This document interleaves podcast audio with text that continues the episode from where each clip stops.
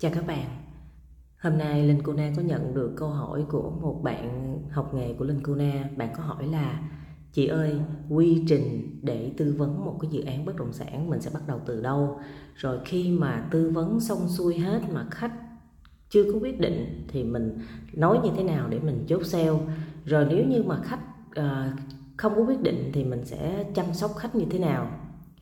Thật sự ra với ba câu hỏi này thì Linh Kona sẽ trả lời bằng một video ngắn gọn như sau. Về quy trình tư vấn một dự án bất động sản, theo như kinh nghiệm của mình thì mình cảm thấy rằng là quy trình như thế nào thì còn tùy thuộc vào cái sự cảm nhận của bạn. Là cái thứ nhất.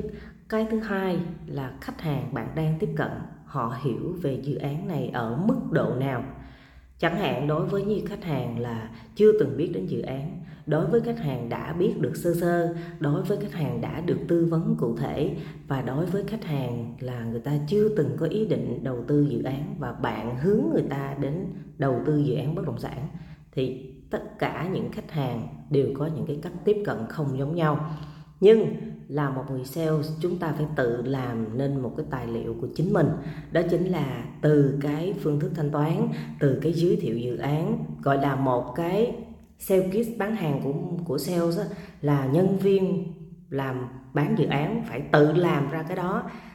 Khi mà khách hàng ta nói ủa em ơi ở đây là phương thức thanh toán như thế nào? Gửi liền phương thức thanh toán em ơi, ở đây tiến độ dự án hiện tại như thế nào? Có hình ảnh thực tế, có video. Các bạn làm như vậy, khi bất kể bạn đang tư vấn, khách hàng hỏi cho bạn, hỏi bạn bất kể câu hỏi nào, bạn có ngay cái tài liệu đáp ứng liền. Và cái tài liệu của bạn đi thẳng, đi trực tiếp về cái câu hỏi của khách hàng, thì khi đó khách hàng người ta cảm thấy rằng ở bạn có sự chỉnh chu, có sự đầu tư. Còn nếu như các bạn tư vấn dự án, khách hàng hỏi cái gì, các bạn cũng đưa cái tài liệu của chủ đầu tư đưa ra. Mà thật sự ra cái câu hỏi đó đó, nó đâu có giống với cái tài liệu đó đâu. Nên là khi mà các bạn làm ra được những cái tài liệu như vậy, thì các bạn sẽ thấy rằng là cái việc mà các bạn tư vấn khách hàng rất là chất lượng và khách hàng cũng trân trọng một cái người sales như vậy. Nếu như khách hàng họ không mua dự án của bạn, họ cũng sẽ giới thiệu cho bạn bè, người thân để mua dự án của bạn, hoặc là họ sẽ nhớ bạn hơn, rõ hơn so với những người sales khác. Vậy thì qua cái cách bán hàng này, chúng ta thấy một điều rằng là bán hàng không có quy trình, nhưng bắt buộc một người sales phải tự làm ra rất nhiều tài liệu khác nhau. Rồi, các bạn biết không? Khi mà các bạn bán dự án này, các bạn để hoàn toàn tâm sức của các bạn, tâm trí của các bạn vào dự án, các bạn sẽ làm ra một cái bộ câu hỏi, có thể lên 50 câu 70 câu, tùy. Các bạn tự đặt ra câu hỏi và các bạn tự trả lời. Khi các bạn tự đặt ra câu hỏi thì các bạn đặt cái vị trí bạn là khách hàng, bạn sẽ hỏi cái gì? Điều gì khiến bạn bất an?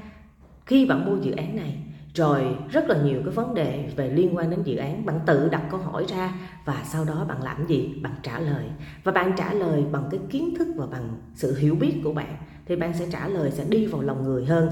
Do đó, các bạn ơi, các bạn không cần phải nắm bắt một cái quy trình cụ thể. Các bạn hãy hiểu dự án bất động sản một cách cụ thể, chi tiết bằng tri thức của các bạn bằng hình ảnh thực tế, bằng video các bạn quay, bằng mọi cảm xúc của bạn đang có, thì khi đó bạn gặp bất kỳ khách hàng nào, tự nhiên bạn cảm nhận được sự kết nối và bạn biết bạn dùng tài liệu nào để có thể kết nối được với khách hàng một cách dễ dàng nhất đó là câu hỏi số 1 Câu hỏi số 2 đó chính là khi mà các bạn tư vấn hết rồi mà khách không có chốt thì bạn sẽ làm cái gì? Vậy thì khi mà bạn tư vấn hết mà khách không có chốt thì cái chuyện đó cũng rất là bình thường là bạn phải hiểu ra được lý do vì sao khách không có mua.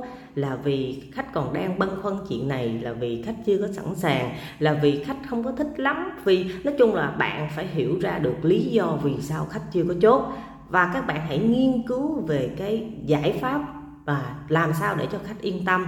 À, đối với những khách hàng băn khoăn về dự án đối với khách hàng băn khoăn chủ đầu tư đối với khách hàng băn khoăn về dòng tiền mỗi một cái lý do mà khách hàng không có mua đều có những cái giải pháp khác nhau thì cái này bắt buộc bạn phải nghiên cứu. Từng khách hàng khác nhau bạn phải nghiên cứu ra rồi bạn tìm ra cái giải pháp để bạn trả lời cái sự bất an của khách hàng cái sự không yên tâm của khách hàng thì khách hàng có thể sẽ suy nghĩ lại và có thể sẽ quyết định a à, là sẽ mua dự án này. Nhưng mà nếu như bạn không có một cái giải pháp nào cho khách hàng mà bạn chỉ biết rằng bạn muốn bán cái điều bạn đang bán tức là bạn muốn chốt chốt chốt chốt thì bạn là một người sale rất là rẻ tiền và khi mà bạn có bán được cái chăng nữa sau này á cái việc mà hậu bán dự án á, còn rất là nhiều cái phiền phức. Và khi đó khách hàng quay lại sẽ gọi là đổ thừa bạn là bạn là trách nhiệm rồi rất là nhiều thứ. Nên đây các bạn hãy cẩn thận cái điều này và cái điều thứ ba, đối với khách hàng không có mua thì cũng rất là bình thường, rất là vui vẻ và hạnh phúc. Bởi vì sao? Bởi vì bạn đã tư vấn cho khách hàng một cách nhiệt tình nhất có thể. Và đối với sự nhiệt tình của các bạn sẽ mang đến cho khách hàng rất nhiều cái giá trị. Tức là khách hàng có thể không mua dự án bất động sản, nhưng mà qua bạn khách hàng sẽ có những kiến thức nhất định về dự án và sẽ giúp cho khách hàng sẽ có thêm kiến thức để đầu tư những cái dự án kế tiếp hoặc sau này họ có thể mua dự án của bạn. Do đó, đối với những khách hàng không mua thì vẫn là những mối quan hệ bạn bè bình thường, tiếp tục vui vẻ, chăm sóc, nói chuyện khi có thời gian. Nên là chúng ta ở đây hãy cứ nghĩ một điều rằng là khi chúng ta tư vấn một dự án một cách trọn vẹn nhất có thể là chúng ta đã hoàn thành sứ mệnh của người làm nghề môi giới bất động sản, chúng ta chia sẻ, lan tỏa và mang cơ hội đến cho khách hàng. Và khi nào chúng ta lan tỏa thật nhiều đến mức độ chúng ta không còn nhớ được khách hàng đó hỏi lúc nào thì lúc đó là thời điểm bạn sẽ bán được hàng. Cố lên các bạn nha.